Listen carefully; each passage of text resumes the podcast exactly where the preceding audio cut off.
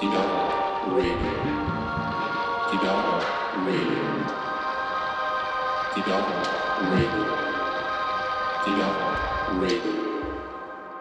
does my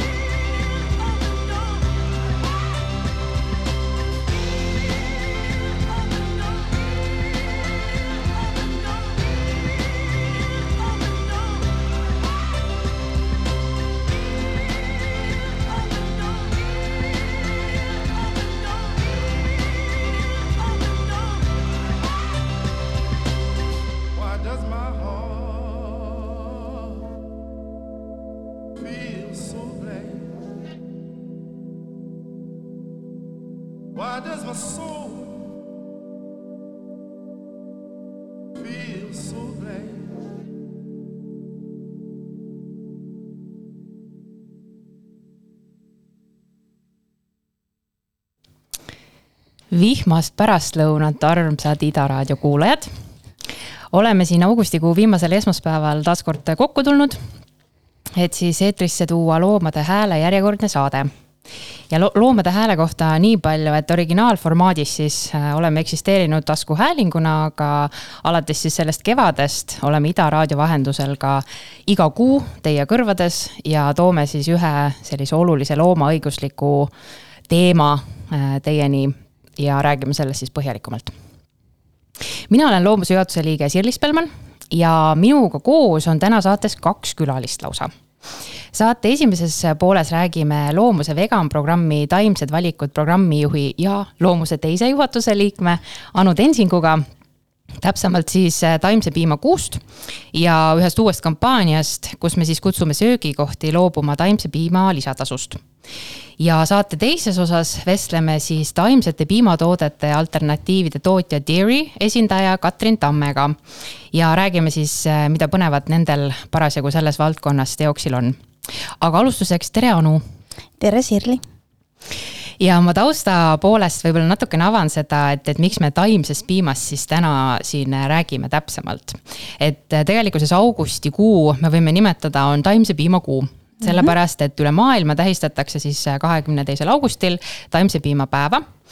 ja meie siis loomuses ja, ja meie taimsed valikud programm on siis sellel aastal ka kutsunud inimesi üles väljakutset vastu võtma et siis äh, kolmkümmend üks päeva äh, tarbida taimset piima. ja üleüldiselt siis ka laiemalt äh, loobuda loomsetest piimatoodetest terveks augustikuuks ja meil toimub see väljakutse juba kolmandat aastat, kui ma ei eksi, et mm, -hmm. et selles mõttes juba täitsa ajalugu on. ja sellel aastal siis me oleme võtnud fookusesse loomse piima ja taimsete alternatiivide mõju keskkonnale et äh, selge on see, et, et keskkonnahoid ja jätkusuutlikkus ja sellega seonduvalt siis ka meie toiduvalikud on äh, üha aktuaalsem teema iga aastaga ja seetõttu on hästi oluline sellest rääkida ka mm, nii-öelda siis piimavaliku juures. ja, ja selgelt numbrid ju näitavad, et taimsed alternatiivid on paljugi targem valik kui, kui loomne piim. aga Anu mm. -hmm enne kui me siis selle uue kampaania juurde lähme, äh, mida ma alguses põgusalt ka mainisin kuidas sulle tundub, kuidas see meie augustikuine taimse piima väljakutse läinud on? et äh, paar päeva on küll veel augusti lõpuni minna, aga ma arvan, et me võime vist vaikselt hakata juba äh, kokkuvõtteid tegema äh,? hästi, ikka hästi, ütlen tõenäoliselt iga aasta, et läheb hästi.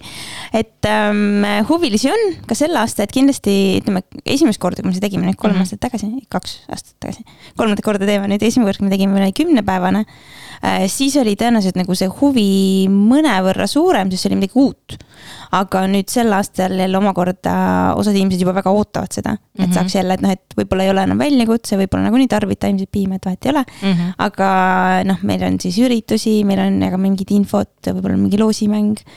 et äh, huvi ikka on see aasta ja iga aasta mm. -hmm. Ja ja, ja, ja see aasta ongi see keskkonnahoid on just äh, fookuses, sest meil on äh, loomuses ka sihuke kampaania nagu kahvli ja kliimamuutuste vastu. et see läheb väga hästi kokku, et me oleme sellest väga palju rääkinud. Äh, võiks, võiks rohkem rääkida nagu mhm. suurt avalikult, mitte ainult meie mm. -hmm. just sellest, et kuidas meie toiduvalikud mõjutavad siis keskkonda mm. -hmm. sest tegelikkuses ju noh, kui me toome ühe näite vee tarbimisest mm., et, et kui me siin nüüd nagu keskkonna teemast natukene rohkem võib-olla piimaga seoses räägime. et äh, lugesin, et näiteks liitri lehmapiima tootmiseks kulub äh, kuussada kakskümmend kaheksa liitrit vett mis on täiesti müstiline mm, -hmm. müstiline kogus. ja selle tootmine siis tekitab ka kolm koma kaks kilo süsihappegaasi, et, et kui me nüüd siin võrdleme noh, mandlipiimaga, mida siis nii-öelda peetakse mm. siis eh, suurimaks nii-öelda nagu eh, veekulutajaks mm -hmm. taimsetest piimadest, et selle tootmine kulutab vaid kuuskümmend protsenti sellest, mida tegelikult lehmapiim vajab.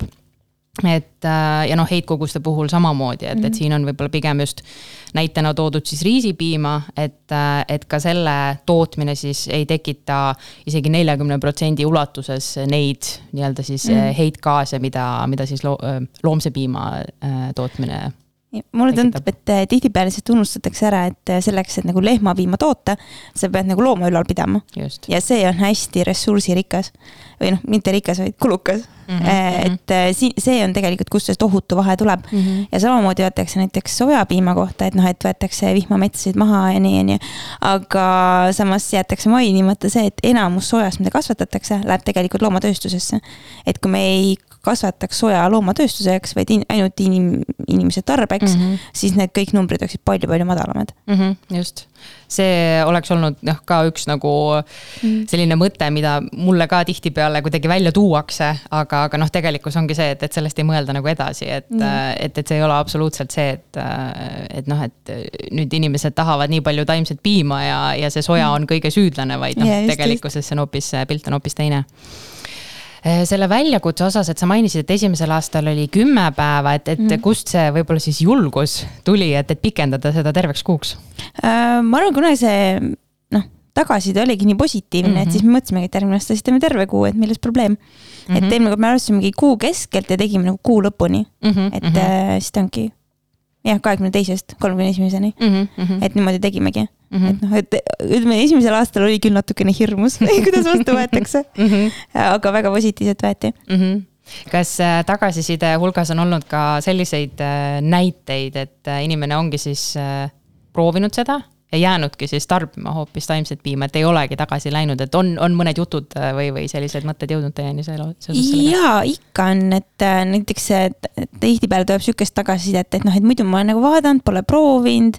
on ju, et ei julge ka mm, -hmm. no ei viitsi ka, on ju, pole mõelnud, aga nüüd ongi see kuu võtnud ette, proovinud erinevaid ja leidnudki selle, mis nagu meeldib mm. -hmm. et äh, noh, tavaliselt on ka öeldakse, et noh, ma proovisin ükskord sojapiima neli aastat tagasi, jube halb oli, et nüüd ma enam ei proovi -hmm. on ju, või võtta kasvõi näiteks juustud, mis ütleme mõned aastad tagasi nagu need ei olnud tõesti head, on ju mm. -hmm. ma arvan, et kõik veganid teavad seda, aga noh, tänapäeval on juba nii palju häid valikuid, et noh, et ei ole isegi vaja seda loomset, et ma tean isegi ja inimesi, kes ei ole veganid, aga eelistavad veganjuustu. Mm -hmm. et see on hästi tavaline, et see nagu julgustab inimesi proovima kui sa proovimisest äh, rääkisid juba, et siis sel samal äh, ülemaailmsel taimse piima päeval, siis kakskümmend kaks august äh, oli meil Balti jaama turul, oli mm -hmm. siis taimsete piimade degusteerimine mm. -hmm. ja tegelikkuses me ju tegime seda juuli lõpus ka Viljandis. Et, et vist esimest korda läksime -hmm. Tallinnast välja ka sellise degusteerimisüritusega.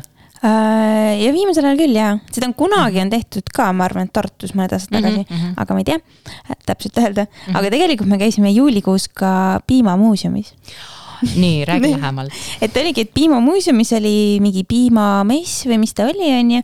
ja siis meil üks vabatahtlik oli et ah, ma lihtsalt kirjutan neile, et äkki tahavad et äkki võib tulla ja nad võtsid meid väga sõbralikult vastu ja see oli hästi huvitav, sest me eeldasime, et tulevad hästi, ma ei tea, hästi palju kurjasid inimesi, et tulete siia mingit jama ajama meile midagi mm. -hmm. aga tegelikult oli kõik nagu messi külalised olid väga positiivselt meelestatud äh,. noh, mõni ütleme piimatööstur või äh, lihatööstur ikka oli natuke pahane ka, aga noh, neid on igal pool aga seal äh, piimamessil oli ka hästi huvitav see, et seal oli hästi palju nagu eakamaid inimesi mm, -hmm. kes olid väga huvitatud meie asjadest. Ja siis äh, ühed äh, siuksed noh okay, eakas härra koos sõpradega tuli ka uudistama ja siis ta leidis seda juustu.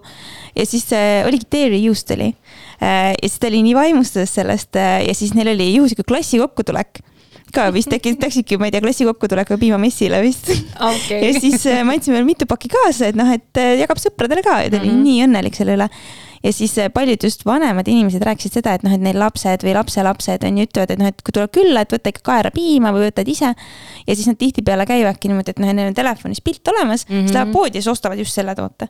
on ju, aga see üritus andis nagu võimaluse nagu teisi ka proovida mm. -hmm, mm -hmm. et see oli vahva ja siis üks äh, rääkis meile ka, et arst talle ütles, et talle vähem liha tarbiks.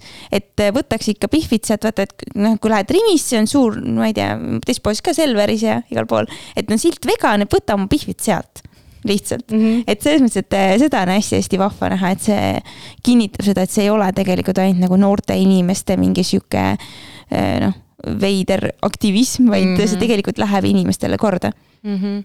Et- seda on äh, nii tore kuulda mm Mhm. -hmm. ja natuke ka üllatav tegelikkuses mm, -hmm. sest noh, samamoodi, et hästi palju räägitakse sellest, et see pealekasvav põlvkond ja nii-öelda mm -hmm. noored on need, kes juba oskavad nõuda tarbijatena siis nii-öelda mm -hmm. alternatiive.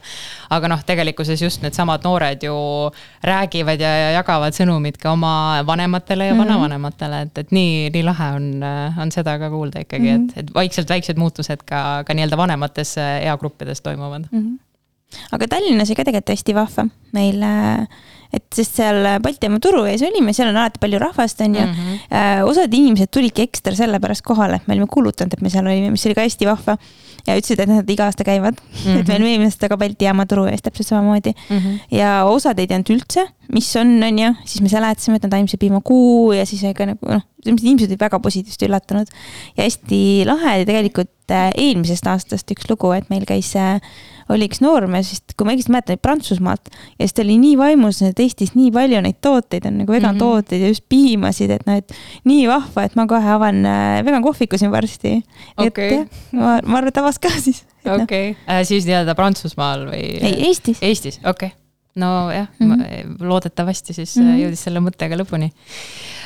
jah, sa main- mainisid juba, et, et see üllatus, et, et nii palju erinevaid piimasid, et, et võib-olla lihtsalt sellise mastaabi tekitamiseks ja nagu pildi loomiseks, et kui palju taimseid äh, piimasid äh, te olete suutnud äh, kaubandusest üles leida siin? ja me siin äh, iga aasta oleme otsinud, eelmine mm. -hmm. aasta leidsime sada kakskümmend kaheksa, sel aastal leidsime sada kuuskümmend. et noh, neid tooteid on nagu tohutult, et noh, muidugi kõik ei ole kättesaadavad nagu noh, tavatarbijale, et osad mm -hmm. on võib-olla siuksed hulgimüügikohad ja nii ja mõnda võib-olla tuleb natuke rohkem otsida, aga neid tooteid on tohutult ja isegi kui minna lihtsalt oma, ma ei tea, kõrval olevasse Selverisse, siis sa leiad sealt mingi kakskümmend vähemalt erinevat. Mm -hmm. et äh, neid on ikka väga-väga-väga palju. Et enam see vabandus, et aa ei mm, Mhm. -hmm. mulle, ma korra proovisin seda sojapiima, see ei maitse mulle, et see ei, ei lenda enam, et Jah. tegelikult on väga lihtne leida ka muid alternatiive. no ta ei päde väga hästi ka sellepärast, et need piimad on nii äh, palju arenenud mm -hmm. nüüd, -hmm. et kui sa nagu neli-viis aastat tagasi proovisid sojapiima, see ei ole sama toode, mis ta tänapäeval on. Mm -hmm. see on ikka hoopis teine, sest mina mäletan veel seda aega, kui sa ostsid vale piima, siis ta läks nagu kohvi peal tükki. Mm -hmm. et ma ei kujuta ette, et ükski piim tänapäeval seda teeks. mm. -hmm. väga hea. Kui nüüd sellest äh, augustist kui taimse piima kuust veel natukene rääkida, et siis äh, meil oli ka seoses sellesama väljakutsega siis mm, augusti keskel siin selline paneeldiskussioon äh, huvitava pealkirjaga Kus on piimakoht?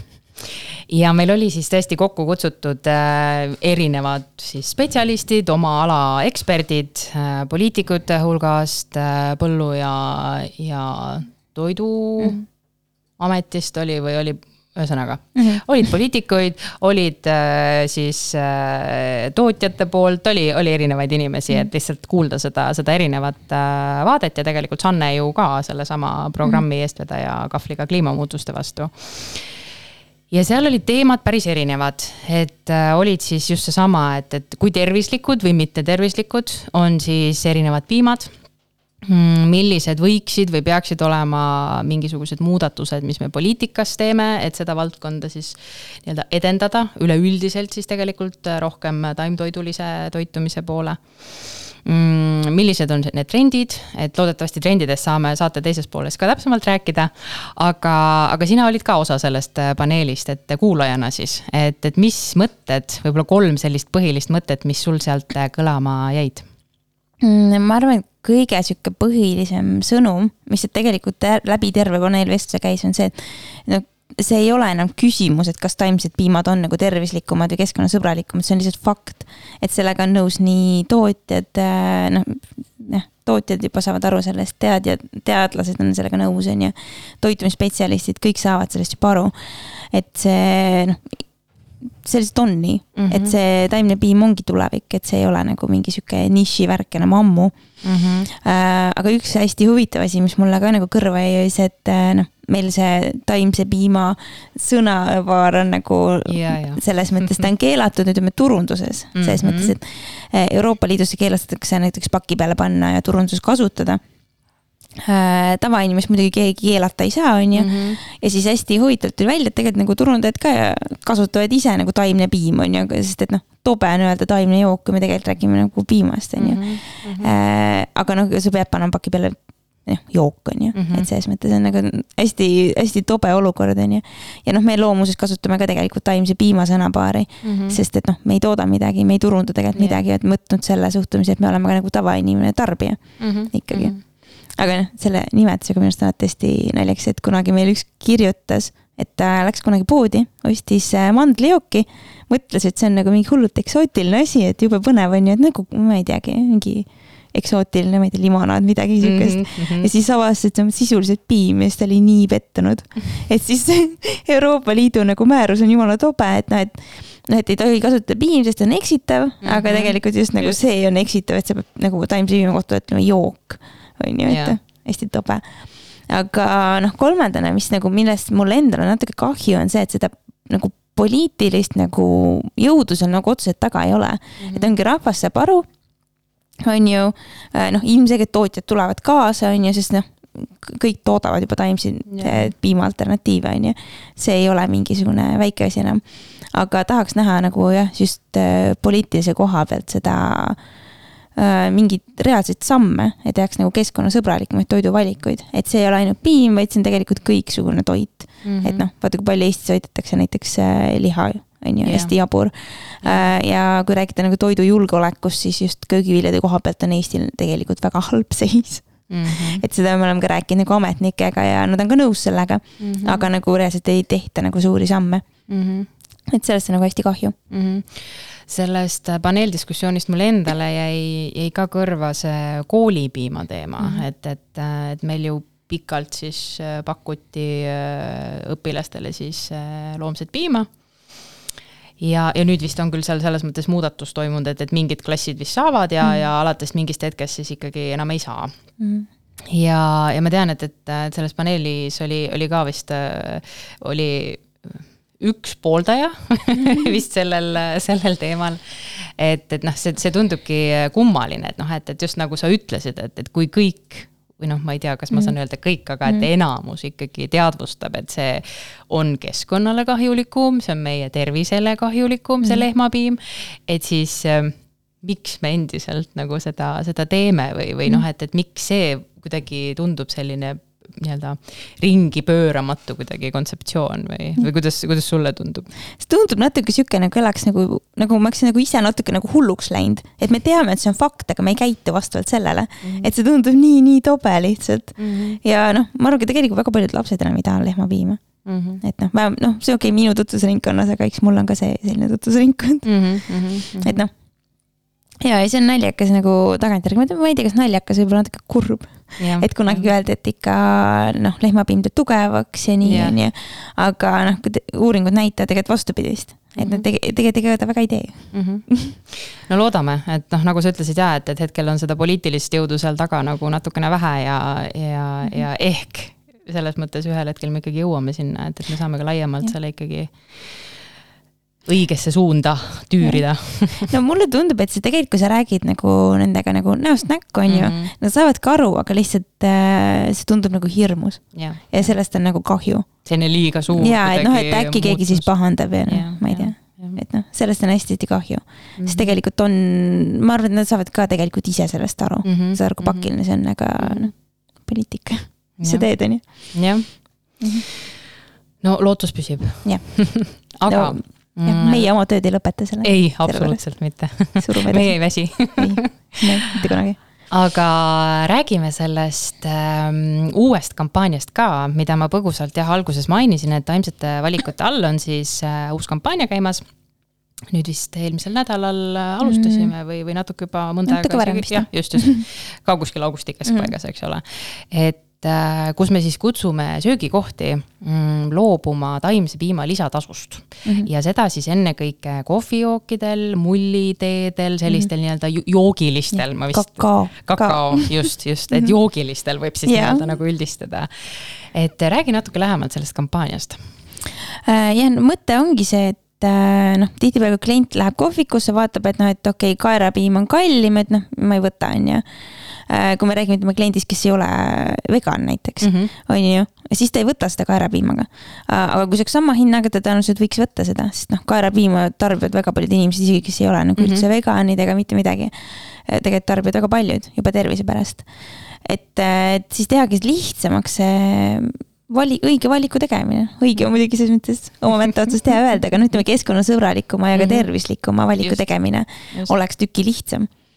just, ja siis ei noh, jah, noh, praegu on ka see, et kui sul on tõesti, ütleme, mõnes kohas on näiteks kuuskümmend viis senti on ju, mis on noh, tegelikult ta ikkagi kuhjub. Ta on ikka arvestatav, ja, et jah. noh, protsentuaalselt on suur, suur summa sellest kohvijoogist Mhm. on ju, et noh, siis võib-olla sinna ei lähe, on ju, ei tee seda valikut, on ju Mhm. Et ja siis äh, noh, tihtipeale, kas söögikohad ütlevad, aga kvaliteet sellepärast on, on ju, aga kui see, kui sul on sihuke hind on ju kuuskümmend viis senti, mõnel pool on isegi euro on ju, et noh mm -hmm., muidugi sa ei võta seda, sa lähed kuhugi mujale mm. Mhm. -hmm. kohvikohti on tegelikult ju väga palju. jah, jah. Kuidas äh, söögikohtade endi huvi äh, siiamaani kampaania vastu olnud on? väga positiivne on, sest noh, me alustasime tegelikult ütleme nendes söögikohtades, kus ei ole juba seda, sest noh, Mhm. et, et äh, hea algus lükata, aga on tulnud ka väga palju söögikohti, kes äh, plaanivadki nüüd ära muuta. et me ei ole neid välja kuulutanud, aga mm. -hmm. need tulevad nüüd äh, sügisel, et september-oktoober tuleb mm Mhm. -hmm. kindlasti suuri häid uudiseid ja on ka mõned söögikohad, kes äh, on valmis katsetama, et noh, näiteks september-oktoober kaotavad ära selle tasu ja siis vaatavad, kuidas läheb ja siis Mhm. otsustavad, et kas nad jätavad selle tasu ära või Mhm. lisavad tagasi. mm. -hmm.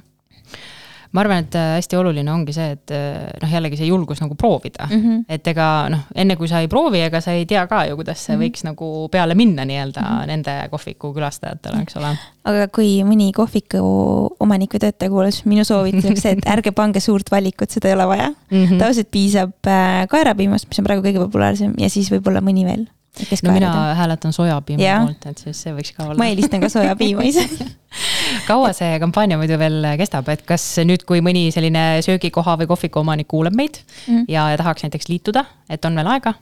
ja me tahaks ta ikkagi püsivalt jätta jah et ta jääbki, et alguse saigi nüüd sellest Timesi piima kuust mm, Mhm. aga ta võikski püsivalt jääda mm. -hmm. nii nagu meil on ka taimsed valikud, mm. -hmm. et saab alati liituda, et meil kodulehel on alaleht ka olemas, kus saab näha, kes kõik liitunud on Mm -hmm. praegu. ja kuidas see liitumine võib-olla niimoodi kiiresti kokkuvõttes äh, käib? Tuleb meiega ühendust võtta, kas siis äh, minuga, et anu.loomus.ee või siis info meilile. ja siis vaatame, et kuidas teil äh, menüüs asjad on kui sobib, siis liidame ära ja nii lihtne ongi mm. -hmm. et äh, jah, et osad on ka meil kirjutanud, tahavad liituda, aga nad mm -hmm. veel ei saa, et vaja süsteemis nagu ära muuta.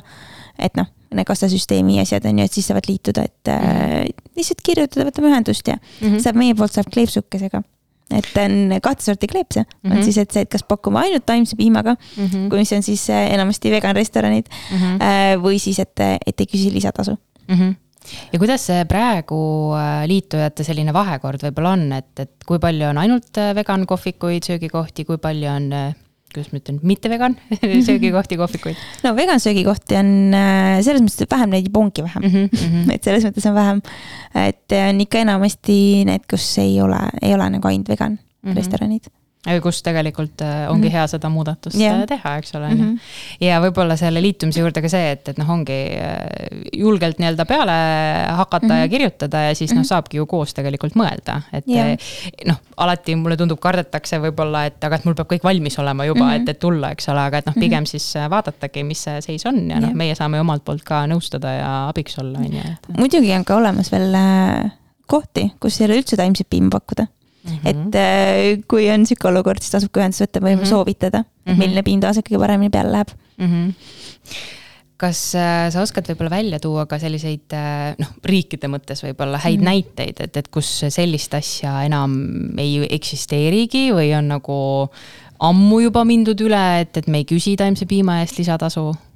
Äh, ma kahtlustan, et ikka enamus kohtades küsitakse nii nagu Eestiski mm, -hmm. aga näiteks siin on välja tulnud äh, viimaste aastate jooksul Starbucks on mitmetes riikides ka selle ära kaotanud. et see on nagu väga suur, suur asi tegelikult, see on üle maailma tuntud, on ju, et siin noh, Eestis kas meil, meil vist ei ole ühtegi Starbucksi, näiteks lennujaamas on või? veel ei ole. veel ei ole siin, siin jah, Jah. peab ilmselt veel ütlema, et võib-olla varsti on. et ma mäletan, mingi aasta oli jutt küll, et tuleb, aga vist nagu ei tulnud. et noh, üle maailma tuntud brändid ka tegelikult kaotab Saksamaal näiteks ära kaotanud ja Inglismaal, kui ma õigesti mäletan. Mm -hmm. et äh, see kindlasti andis nagu julgust nagu juurde mm, -hmm. Mhm. et sihuke samm teha.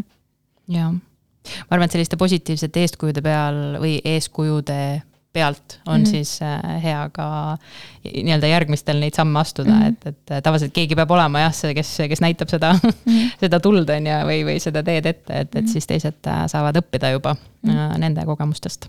aga sellel kampaanial on üks huvitav osa veel, on see, et äh, kõik äh, jälgijad ja Mhm. noh, kliendid ise saavad anda meile tagasisidet.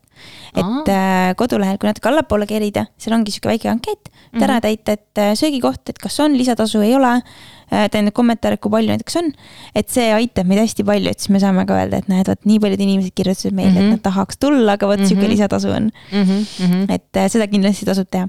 minu arust selline kaasamine on, on väga mm, -hmm. väga Mhm. lahe, et, et mitte ainult nii-öelda jääda ootama võib-olla söögikohtade peale, vaid just ka nii-öelda Mhm. tarbijatelt endilt siis, ja siis noh. Söögikohti on nii palju, me ei jõua ka kõiki läbi jaa, lõpeta, täiesti aga sinna ka tulnud nii palju on tulnud juba, juba esimese paari päevaga oli seal mingi nelikümmend erinevat vastust, okay.. et see nüüd väga uhkelt on tulnud juba. väga-väga lahe Mm. ja mm, võib-olla lõpetuseks äh, ma küsiks äh, lihtsalt huvi pärast, et, et ongi nüüd, eks ole, meil on olnud siin neid degusteerimisi äh,, oleme nii-öelda niisama saanud tagasisidet näiteks väljakutsetes mm -hmm. osalejatelt, et mis sulle tundub, mis on sellise tarbija lemmikmaitse, kui me räägime taimsetest piimadest? Äh, no praegu on vaieldamatult lemmik kaerapiim, okei ta on väga levinud, ta on ka odavam kui teised. siis äh, ütleme, kui meil on need äh, taimsete piimade degusteerimised mm, -hmm. siis, siis teine vaieldamatu lemmik on ikkagi see tumle piim, mida Mhm. saab äh, Prismast. Mm -hmm. et see, et kui suuremasse Prismasse minna, siis tasub vaadata, kas leiab mm, Mhm. -hmm. aga see tekitab sõltuvust.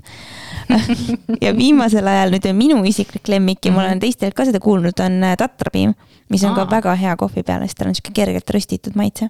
okei, seda ma ei ole veel Jah. proovinud. kui ei ole proovinud, siis ma soovitan, see ei ole väga hirmus lihtsalt võib Jaa., võib juhtuda, et jääda sõltuvusse, on ju. ja, ja seda nüüd saab ka näiteks Selveritest juba ja Biomarketist, et ei pea kuskilt nurga tagant otsima. ja mis kõige sellisem äh, huvitavam maitsekombo on, mida, mida sa oled näinud? mm,. mina soovitan alati, kui meil on see degusteerimine, siis kõigil proovida hirsipiim, sest see on üllatav. okei, okei, ka ei ole proovinud jah? väga huvitav, väga huvitav. mul on endalgi veel, veel palju mm. -hmm. palju degusteerimist siin ees nii-öelda, saan praegu aru. aga äh, ma ütlen sulle, Anu, suur aitäh, et sa tulid äh, rääkima, mis Mhm. Loomus teinud on taimse piima äh, kuu jooksul ja paneme käima ühe muusikapala ja, ja võib-olla paari sõnaga kirjelda, miks, miks see muusikapala sind just kõnetas ja siin on alati raske valida seda lugu.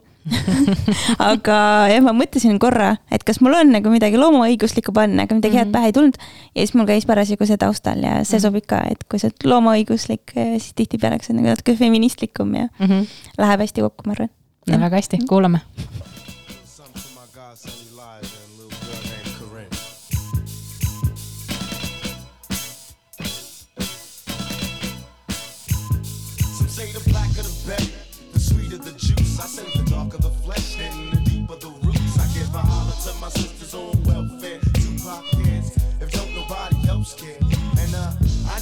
To beat you down a lot. When you come around the block, brothers clown a lot. But please don't cry, dry your eyes, never let up. Forgive, but don't forget, girl, keep your head up. And when he tells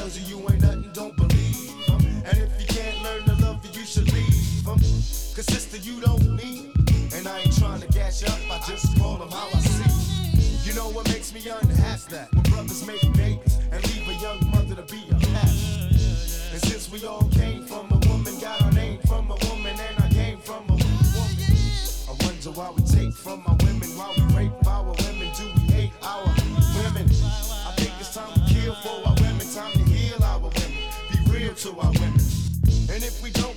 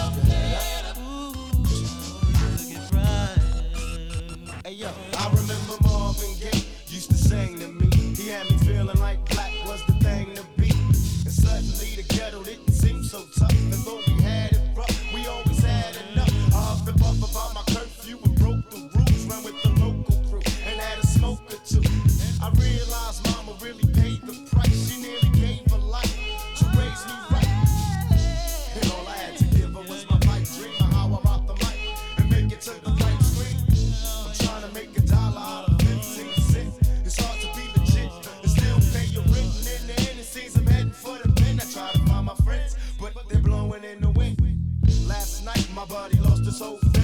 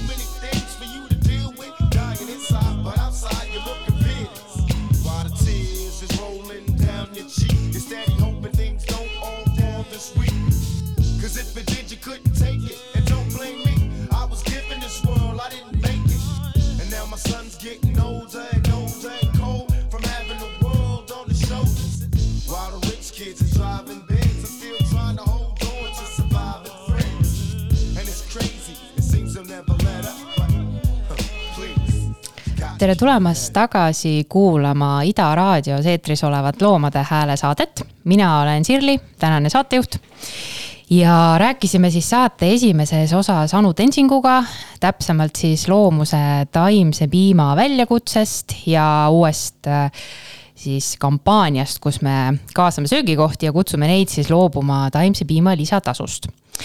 ja saate teises pooles on mul täitsa uus külaline tema on äh, Katrin Tamm ja tema siis esindab äh, täna Deerit, kes siis äh, toodab taimseid piimatoodete alternatiive. tere, Katrin! tere! alustame kohe täitsa algusest, et kuidas sündis see idee tulla turule siis taimsete piimatoodete alternatiividega ja siis ka ilmselt Dairy sünnilugu natukene mm. -hmm. Dairy ise on loodud umbes poolteist aastat tagasi, nii et me siin tähistasime esimesel märtsil oma esimest sünnipäeva. palju õnne tagantjärele! jah, aitäh. aga noh, meie ajalugu läheb ikkagi veel nagu enne seda ka veel paar aastat tagasi, et Dairy kuulub siis sellisesse kontserni nagu Nordic Milk. ja meil on kaks sellist suurt õde, on terepiimatööstus ja farmipiimatööstus, et me ise nagu ütleme, et me oleme selline väike rebel õde siis nendel, et tegeleme mm -hmm. siis ainult taimsete valikutega mm. -hmm. ja tegelikult me siis kaks tuhat kakskümmend aasta oktoobris lansseerisime Eestis siis tookord veel nagu terepiima kaubamärgi alt siis esimese taimse kaerapiima mm. -hmm. ja see võeti ikkagi nagu üle ootuste ülihästi vastu et see andis meile kohe niimoodi julgust juurde, et siis me oma seda portfelli niimoodi vaikselt laiendasime mm. -hmm. kuniks siis jõudsime nii kaugele, et me saime juba aru, et, et need kaks äri tegelikult oleks mõistlik lahku lüüa. et kui me vaatame just eksportkliente, siis sageli tahetakse, et taimseid valikuid pakub siis nagu ainult taimsetega tegelev mm -hmm. ettevõte mm. -hmm. ja tegelikult endal ka, et sellist kommunikatsiooni ja kõike on nagu palju lihtsam teha mm. -hmm. nii et, et siis jah, eelmisel aastal, esimesel märtsil siis äh, alustasime siis äh, uue ettevõttega mm. -hmm. et selles mõttes äh, see aasta on olnud hästi nagu ütleks nagu tormiline mm. -hmm. et tegelikult, kui vaadata ka seda lansseeringut ja kuupäevad, siis algas just Ukraina sõda. ja me olime ju ette valmistanud kõike oma kommunikatsiooni pool aastat ja sellise asjaga nagu iial ei osanud arvestada, et.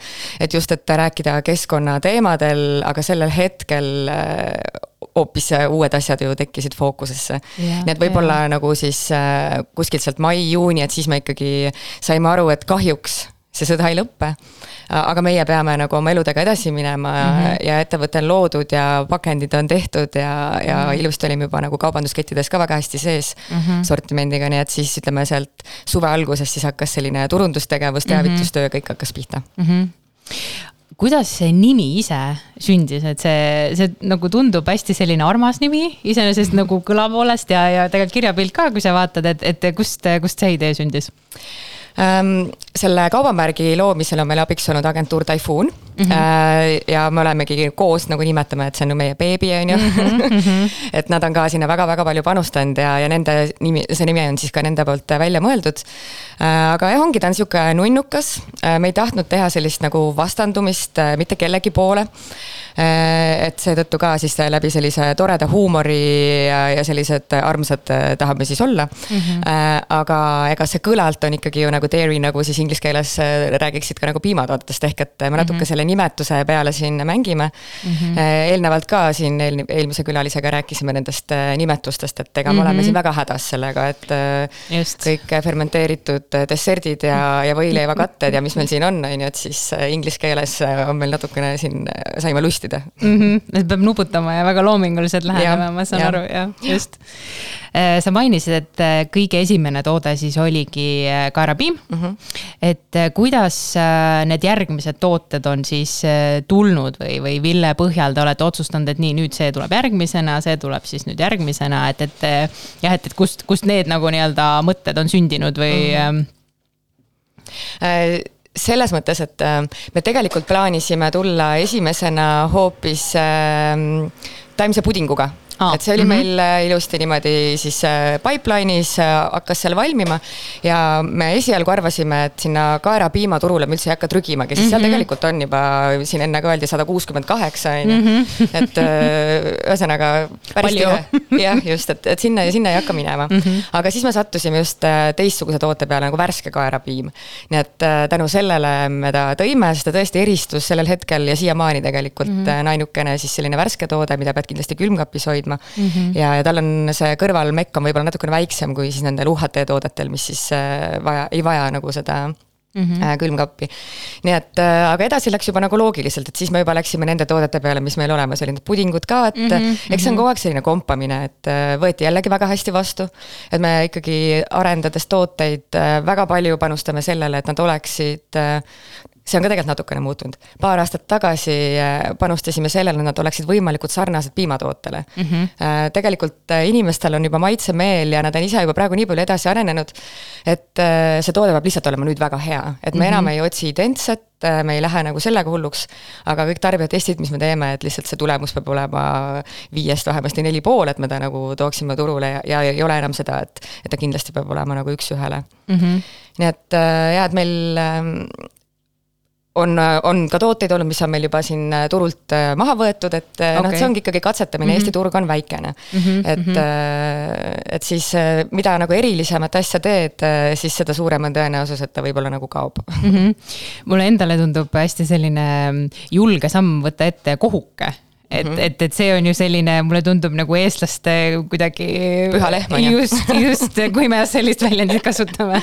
et, et, et kuidas, kas see, oli ka natuke võib-olla hinge värisedes selle tootega nagu hakkasite edasi minema või, või oli kindel teadmine, et ei, et, et see on hea ja me, me tuleme ja mm. kohukest me arendasime mitu aastat mm -hmm. ja proovisime kõiki erinevaid võimalusi, et me tegelikult soja jätsime kõige viimaseks mm. -hmm. meil oli proovisime sealt kaerabaasilt ja mandlid ja kookosed ja aga see mass ei püsinud nagu kuidagi koos, et see tuleb ära glasuurida ja ta mm -hmm. peab mhm. jääma nagu ikkagi kohukese kujuga mm. -hmm. et lõpuks siis võtsime ikkagi tofu Mm -hmm. mis on meil ka Eestist mm. -hmm.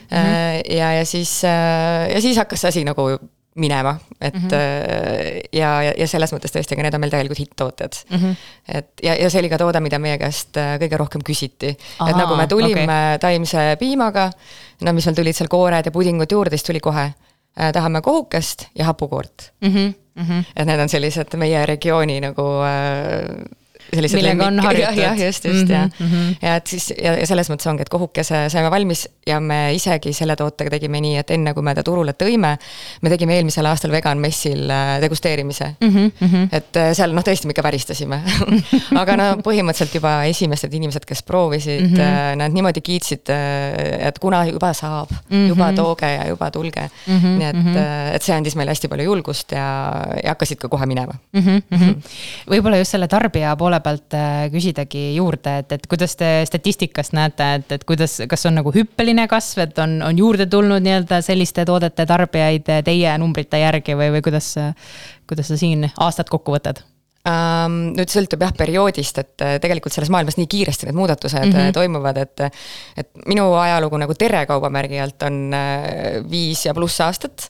ja, ja siis me kohe hakkasime mõtlema selle peale, et, et kas võiks üks piimatootja tuua taimsed valikud enda kaubamärgi alla ja sellel hetkel see tundus kindel ei mm. -hmm. et see ei ole võimalik, et noh, need -hmm. kaks maailma on nagu nii, käivad üksteise vastu ja mingis mõttes käivadki. aga samas me nagu juba kolme aasta pärast saime aru, et, et tegelikult üks ei välista teist mm -hmm. ja ja, ja noh, ja ongi ja tänaseks päevaks on need ju äh, sa võid olla vegan, aga tegelikult on väga palju fleksitaarlasi, et siin uuring ütles, et Eestis on kaheksakümmend protsenti inimestest on fleksitaarlased. see on nii popp sõna, et me ise ei teagi, et me võiksime enda kohta nii öelda. kes niimoodi tasapisi siis äh, lihatooteid, piimatooteid mm -hmm. vähendavad ja, ja meie siis tahamegi nendele nagu seda võimalust anda mm. -hmm. ja see fleksitaarlus just on äh, see, mis paneb meid rohkem pingutama mm. -hmm. sellepärast, et võib-olla veganid äh, oma põhimõtete järgimise tõttu on nõus andma maitses natukene järele, aga fleksitaarlane ei ole ja, ja tänu sellele siis meie saame kogu aeg nagu oma nagu levelit tõsta mm. -hmm. ehk siis äh, tarbijaid teile on juurde tulnud? tarbijaid on juurde tulnud mm -hmm. jah, et see turg on, on kasvanud kiiresti ja Euroopas äh, ikkagi siin äh, võrreldes viie aastaga on ju kahekordistunud, nii et mm, -hmm. et see on jah mm, -hmm.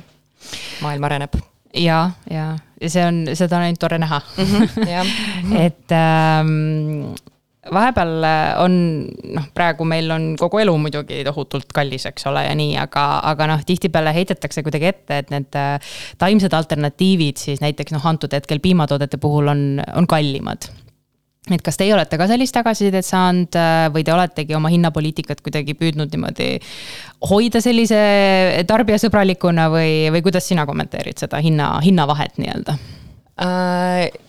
Kindlasti on teatud toodete puhul on see hinnavahe on suur, et kui me räägime just sellest piimast mm, -hmm. et ma ei tea, kas siis äh, kilepiim versus või, või, või siis kasvõi tetrapakis piim versus taimne piim, et seal on suur vahe, aga seal on need põhjused on nagu nii sügaval juba, et et ega ju piimanduses sellesama kilepiima pealt ei teeni nagu mitte keegi. et ei teeni ei põllumees, tootja ega kaubandus, et mm, -hmm. et sinna nagu vastu panna kaerapiima, ma arvan, noh, see vahe kahjuks jääb nagu ilmselt alatiseks, kuniks mm -hmm. seda ei hakata võib-olla maksudega reguleerima, et et siis need loomsed tooted oleksid nagu kõrgemini maksustatud, mis võib-olla ju ühel hetkel võib tulla Äh, aga lisandväärtusega toodete puhul meil tegelikult äh, ei ole need kallimad võrreldes mm -hmm. piimatoodetega, et äh, jogurtid, pudingud, need tegelikult on meil samas hinnaklassis. Mhm. kohukene mm, -hmm. seal me küll ei saanud jälle seda täpselt, aga umbes kümme senti on vahe, et mm, -hmm. et alla selle nagu ei saa.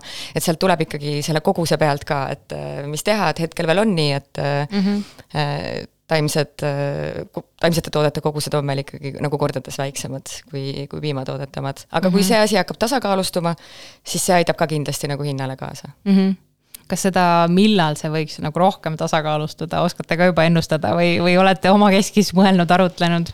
no Euroopa Liit on öelnud, et või noh, selles mõttes, et Euroopa Liidu tasandil mm -hmm. siis kaks tuhat kolmkümmend viis äh, peaks olema siis see aasta, kus nad on nagu võrdsed mm. -hmm.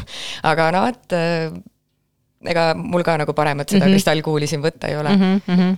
Et, no elame-näeme, eks ole. just jah, et kas siis läks nii või mitte, et noh, praegusel hetkel on nii, et noh, piimatooted kogu aeg vaikselt niimoodi tulevad alla mm. -hmm. et Aasia turg on jälle vastupidiselt, mis on olnud ju kogu aeg taimsete poole väga kaldunud, siis nendel just see piima pool areneb ja Euroopas on see siis nagu teisipidi mm. -hmm.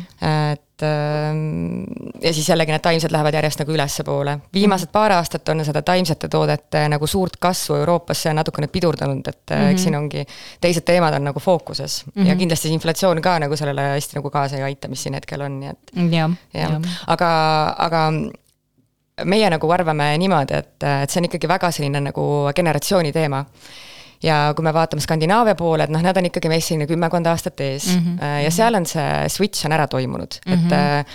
et need inimesed, kes teevad ostuvalikuid, need väga hoolivad keskkonnast ja pööravad nagu kõigele sellele tähelepanu, et ma arvan, et ka Eestis see võib toimuda, et tegelikult äh, nagu üsna äkki ühel hetkel mm, -hmm. et äh, kui äh, ülikooli lõpetavad siis äh, uue mõtlemisega inimesed, kes hakkavad siis ise oma ostukorvi valima mm, -hmm. kui nemad saavad lapsed, et mm, -hmm. et, et sealt nagu, et see käib tegelikult hästi äkki mm. -hmm. ja ma saan aru, et teil on, eks ole, tooraine võib siis öelda, et tuleb Eestist, et noh, kaera või, või selle tofu puhul sa mainisid ka, et, et selle saate ka Eestist, et või, või kuidas äh, Äh, see äh, on äh, pigem nagu mitte okay.. jaa, et tofu puhul on jah see, et me saame ta siit Eestist, aga noh, kokkuvõttes ikkagi ka Eestis ju ei kasva mm -hmm. soja, on ju. just.. kaeraga on ka nii, et see on Skandinaavia päritolu mm -hmm. ja kui jälle niipidi vaadata, et kuidas seda regiooni võtta, et mm -hmm. see on mhm. meist siin nagu saja kilomeetri kaugusel, et okei okay,, ta ei ole Eesti, aga ta on siinsamas, on ju. Mhm, mhm, aga ütleme, et kui meil on ka kookose ja mandli baasil, et ega me siin väga palju sellele Eesti päritolule just, just, siiski just. nagu ei saa rõhuda mm. -hmm. ja, ja kuna meil ei ole endal siis just sellist nagu kaerajoogitehast, vaid me ei ole nagu kinni siiamaani ühe tooraine peal mm. -hmm. ja see on meie elu nagu teinud selles mõttes nagu palju lihtsamaks, et me ei pea kõiki neid maitseid nagu siis ühe tooraine pealt äh, välja arendama. et seetõttu meil jah, dessertides ongi, jogurtid on siis kookose ja mandli baasilt, mis on sellised nagu puhtamad maitsed mm -hmm, ja mm, -hmm. ja, ja aga et jällegi pudingutes on nagu teised põhjad, nii et mm, -hmm. et see annab meile endale nagu rohkem mänguruumi ja siis toode tuleb ise võib-olla nagu meie jaoks parema maitsega mm. -hmm. ma korraks äh, puudutan seda taimse piima ja selle Euroopa poolt mm -hmm. tulnud siis nii-öelda tingimuste seadmise ka, et, et kui palju see ikkagi elu teeb raskemaks, sest ma saan aru, et, et seal oli isegi arutluse all, et mitte ainult piim, vaid ka nagu laiemalt kuidagi äh, piimatooted siis, et, äh, et, et kas see on ka kõik keelatud mm -hmm, teile? ja piim on ju okay. ainuke valdkond, et lihatoodete puhul sa võid öelda, et ja, ja, taimne just, viiner just. ja taimne pihv on ju, ja taimne hakkliha, aga aga piima puhul on see keelatud jah, nii et no see on ikkagi, see ongi väga-väga raske, et kui te vaatate meie pakendeid, me kogu aeg seal äh, nipitame nende nimedega mm, -hmm. et äh, jogurt, et me oleme sealt ära võtnud mingid tähti vahelt, et, et sa saaksid aru, et millega tegu on. puding on ainuke asi, mille kohta me võime öelda, et, et see on puding, sest see ei pea olema mm -hmm. nagu mhm. piima baasilt mm. -hmm. aga väga keeruline oligi, kui me tegime taimse juustu Mm -hmm. et siis me tegime lausa nimekampaania Wuust on ju, et noh, et läksime ja, ja siis muidu me jah, pidimegi ütlema, äh, taimne võileiva kate, et noh, mis see nagu inimesele ütleb siis et, et kui just nagu Anuga ka, et, et kui see peaks tegema selgemaks mm, -hmm. siis tegelikult teeb ikkagi tarbija jaoks arusaamatumaks selle, et mis see siis on nüüd lõpuks, mis ma ostan, eks mm -hmm. ole. Mhm. ja, ja, ja, ja see on, see on hästi raske ja, ja noh, kui me räägimegi siin, äh, ma ei tea, hapukoorest, mida küll veel ei ole meie mm -hmm. sortimendis, aga no selle noh, kui me nagu rääkisime ise ka Vetametiga, et mis siis nagu meie mm -hmm. variandid on, on ju, et see oleks siis fermenteeritud äh, kaerakreem ikka ju saad aru, et mis sa nagu noh, poodi ostma lähed, on ju. no just jah, täpselt, panedki nimekirja endale kirja, eks ole. vist kõige nagu sellisem noh ma ei tea, nutikam või naljakam lahendus on see, et, et on pandud nii-öelda lihtsalt sõna not või, või mm, -hmm. või noh, mitte või kuidagi selline asi nagu noh, okei okay,, inglise keeles pigem ikkagi on ju, et, et not nii-öelda või siis on kuidagi maha tõmmatud ja, ja lihtsalt midagi asemele. ja meil on ka, cheese'il on nagu maha tõmmatud. just, just, just äh,. aga noh, tegelikult see on ka keelatud. Et ei tohi ka not-, sa ei tohi üldse mitte kuidagi pakendi peal tuua seost. okei okay,, okei okay. ikka väga ja. keeruline. see on väga keeruline, jah okei okay. mm,, mis äh, teil siis sortimendis võib-olla sellised hitt-tooted, et sa kohukest juba mainisid, et see võeti väga soojalt vastu, aga et, et kas on mingi selline üks kindel hitt-toode, mis äh, noh, kõikidele läheb peale? Äh, no see värske kaerapiim on siis mm -hmm. meil ikkagi, ta on ka kõige kauem olnud mm, -hmm. aga mm -hmm. ta väga kiiresti saavutas need müügid, ütleme Eesti mõistes ikkagi väga suured. Äh, ja, ja siiamaani on, et mm -hmm. mulle tundubki, et nagu seda teerikaubamärki väga palju teataksegi nagu selle värske kaerapiima järgi mm. -hmm ja nüüd on kindlasti need kohukesed ikkagi mm. -hmm, mm -hmm. ja, aga noh, mille üle me oleme ise väga uhked, et äh, meil on mustsõstra jogurt mm. -hmm. see valiti siis Eesti parimaks magustoiduks. ja meie ikkagi võistlesime seal ju kõikide mm -hmm. väga peente kokkade valmistatud erinevad magustoidud, mida mm -hmm. müüakse purkides ja niimoodi, nii et see oli nagu üliäge, et me seal parima toiduaine konkursil siis selle hõbemärgi saime mm. -hmm. sellepärast, et vist ju selles konkursil on, ongi nagu eraldi vegan toode kategooria, aga teie siis siis saite magustoidu kategoorias mm, -hmm. nii et see on minu arust on ka väga hea mm -hmm. märk, et, et sellised see... tooted ei pea olema eraldi kategoorias, vaid tegelikult juba konkureerivad äh, siis nii-öelda mitte siis mm -hmm. vegan toodetega. et asi on maitses ikkagi. et sa ei peagi ju nii palju rõhuma sellele, et äh, see peab inimestele lihtsalt nagu meeldima mm. -hmm. ja siin enne ka degusteerimisest palju ju mm -hmm. räägiti, et, et meie oleme ka käinud väga palju degusteerimas, eriti kuskil, ma ei tea, messidel, kuskil niimoodi. ja tõesti on ju inimesed niimoodi, et hakkab tulema, siis vaatab vegan okei okay,, noh, las jääb, et ma ei mm -hmm. hakka mhm. siin praegu, ütlesime, no tule lihtsalt proovi mm. -hmm. ja no ikka no nii nagu pika pilguga seal ja siis võtavad ära, et issand, nii hea toode, on ju. et kus ma nüüd varem olin ja et mm -hmm. nagu, aga see hirm on nagu nii suur. ja just seesama, et ma viis aastat tagasi proovisin, on ju, et noh, see ei maitsenud nagu kuidagi, et. et nii suur selline skepsis on juba sees, et noh, mis, mis, mis mis nad siin mulle annavad mm. -hmm. et meil oli Tartus Maamessil just, ütleme Tallinna piirkonnas, võib-olla Põhja-Eestis on nagu natuke need asjad nagu muutunud, on ju. Mhm. aga Maamess seal ikkagi nagu Lõuna-Eestist üleüldse, mitte ainult ju Tartust tuli väga palju inimesi kokku mm. -hmm. ja seal meil ikkagi seda veenmist, et noh, tule proovi, seda oli päris palju. ja, ja tänu sellele nagu ka oli väga palju sellist positiivset rõõmu, mis sa nägid nagu inimestelt mm, -hmm. et äh, issand, et mul tegelikult arst on öelnud küll, et ma võiksin natukene rohkem neid nagu taimseid valikuid süüa.